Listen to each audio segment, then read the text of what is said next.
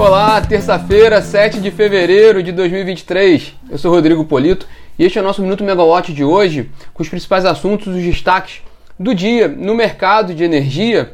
Bom, terça-feira, dia de reunião da ANEL e hoje, claro, o destaque é a retomada da discussão pela agência da regulamentação da, da Lei 14.300 de 2021, que é o marco legal da geração distribuída, com detalhes vários detalhes sobre essa, essa regulamentação, mas entre eles a compensação né, o, do, da energia do excedente, dos custos passados para o, pelo uso da rede de distribuição, pelos novos, pelos novos usuários.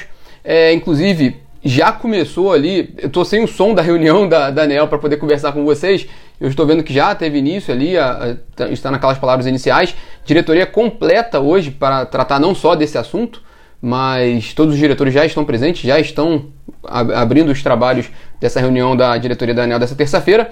Inclusive, o primeiro item da pauta é a regulamentação do, do, do marco legal da geração distribuída.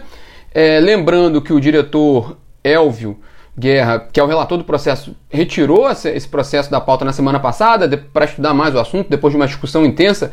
Lembrando que a atenção dos agentes sobre esse tema pode ser medida pelo total de 830 contribuições recebidas na consulta pública sobre o, sobre o assunto, pelas 20 sustentações orais realizadas na semana passada e hoje tem previsão de sustentação oral também, tanto que a ANEL estabeleceu um, um, um tempo de 5 minutos por sustentação oral para deliberar esse assunto. Acho que é, hoje sai esse tema, em que parece que sempre que eu falo alguma coisa da ANEL, a ANEL sempre traz uma pegadinha para mim no dia da reunião, né? Sempre derruba algum processo que eu, que eu comento aqui, mas acho que hoje não vai ter muita muita não vai sair muito disso. Acho que hoje sai essa decisão com relação à geração distribuída.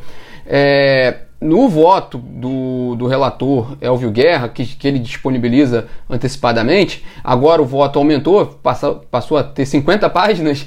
É, ele basicamente ele, ele, ele nega um requerimento feito pelo INEL, Instituto Nacional de Energia Limpa, para instaurar um novo processo para regulamentar a micro e mini geração distribuída.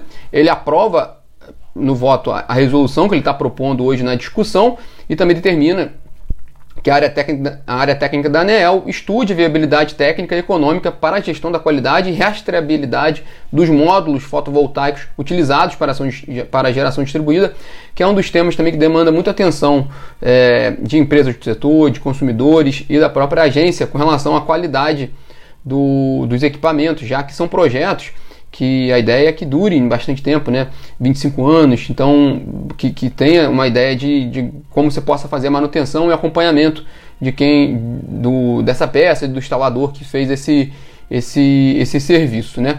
É, a gente vai acompanhar muito de perto esse tema hoje, nosso time já está debruçado sobre o assunto, a gente tem a Natália Bizuti e a Poliana estão acompanhando também a, a reunião de hoje da ANEEL, que tem outros itens, lógico, esse é o destaque do dia, mas também, por exemplo, há uma a, a previsão de homologação do resultado do leilão de energia existente a menos 1 e a menos 2 realizado no ano passado.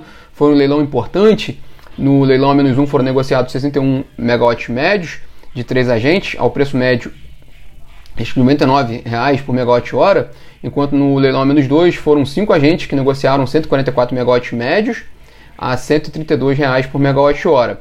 Esses dois leilões realizados no fim do ano passado movimentaram 440 milhões de reais em contratos, então também é um, é um, é um leilão importante.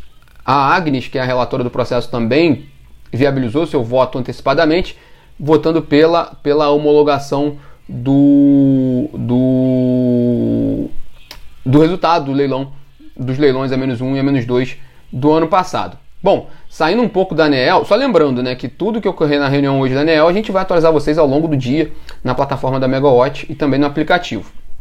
Na Câmara de Comercialização de Energia Elétrica, a CCE, hoje ocorre o crédito da liquidação do mercado de curto prazo de dezembro. É, só lembrando né, que a, a, última liquidação, a de novembro, contabilizou 1,6 bilhão de reais, só que só 440 milhões de reais foram liquidados, quase 1 bilhão de reais não foram pagos são relacionados às liminares contra o pagamento do risco hidrológico. Esse é um problema recorrente, a gente fala muito disso aqui no Minuto Megawatt. Vamos ver qual vai ser a atualização desses valores nessa liquidação agora de dezembro, com crédito ocorrendo hoje, né?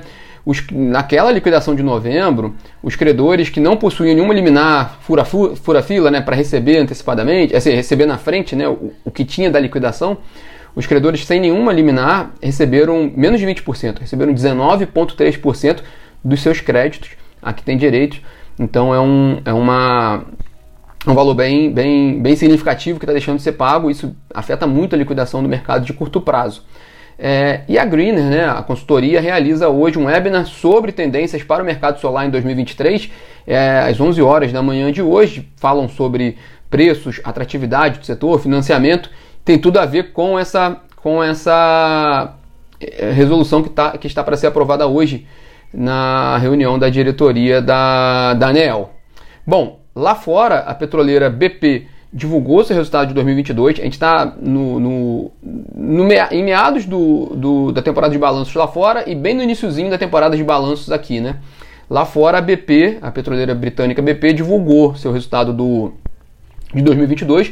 Foi um lucro de quase, quase 28 bilhões de dólares, que é mais do que o dobro dos 13 bilhões de dólares observados em 2021.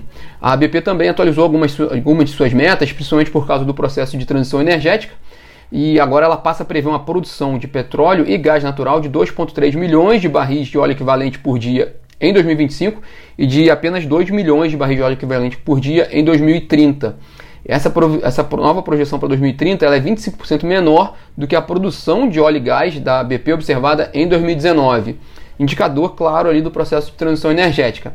E a BP prevê uma queda de 20 a 30% nas emissões de carbono na produção de óleo e gás em 2030. É uma das companhias europeias mais empenhadas ali com o seu processo de transição energética. E a gente está acompanhando também os bons resultados das petroleiras. Né? Na semana passada a gente falou do resultado da Exxon, da Chevron e da Shell. Né? Hoje a gente está falando do resultado da BP, todos os resultados muito bons. A Petrobras vai divulgar seu resultado no dia 1 de março. Amanhã a Petrobras divulga seu relatório de produção de 2022, lembrando que já, ela já anunciou no início do ano a, o resultado da produção especificamente, né, de óleo e gás. Amanhã ela, amanhã ela vai detalhar isso e falar também das vendas. Mas na produção de óleo e gás, lembrando que a Petrobras ela, ela, ela atingiu sua meta ajustada para 2022, dentro do, do, do que ela previa, embora essa produção foi um pouco menor do que a produção de 2021. Amanhã a gente vai ter um detalhamento maior desses números, né? Bom, pessoal, esses são os destaques dessa terça-feira. A gente continua acompanhando aqui a reunião da ANEL. Já começou a discussão do tema do, do, do tema do dia, né? Do, do, do, da regulamentação da, da geração distribuída. O próprio diretor Elvio Guerra está agora falando sobre o assunto. E as novidades a gente vai trazer para vocês na plataforma megawatt.energy e no aplicativo. Bom, pessoal, esses são os destaques da terça-feira. Amanhã a gente está de volta aqui às 9 horas da manhã. Tchau, tchau.